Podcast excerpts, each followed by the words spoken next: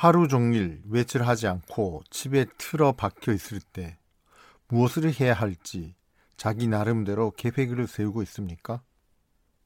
저는 하루 종일 집에 있을 때도 수업이 띄엄띄엄 있기 때문에 낭비하는 시간은 별로 없지만 3시간, 4시간 비는 시간 있을 때는 30분 단위로 예정을 종이에 적어 봅니다.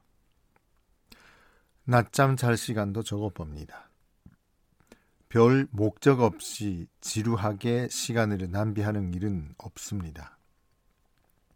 시간은 돈보다 소중한 것입니다. 돈은 벌 수 있지만 시간은 보충할 수 없습니다. 시간이 가장 소중하다는 생각을 철저히 하고 있습니다.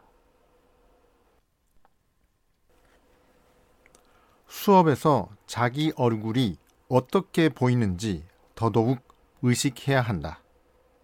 수강생 얼굴만 보고 자기 얼굴을 보는 습관이 전혀 들지 않았다. 꽤 무서운 표정을 짓고 있다. 또 웃는 표정을 짓자. 의식해서라도 웃는 얼굴로 수업을 하자. 지금부터라도 늦지 않았다. 진심으로 웃는 얼굴을 하자.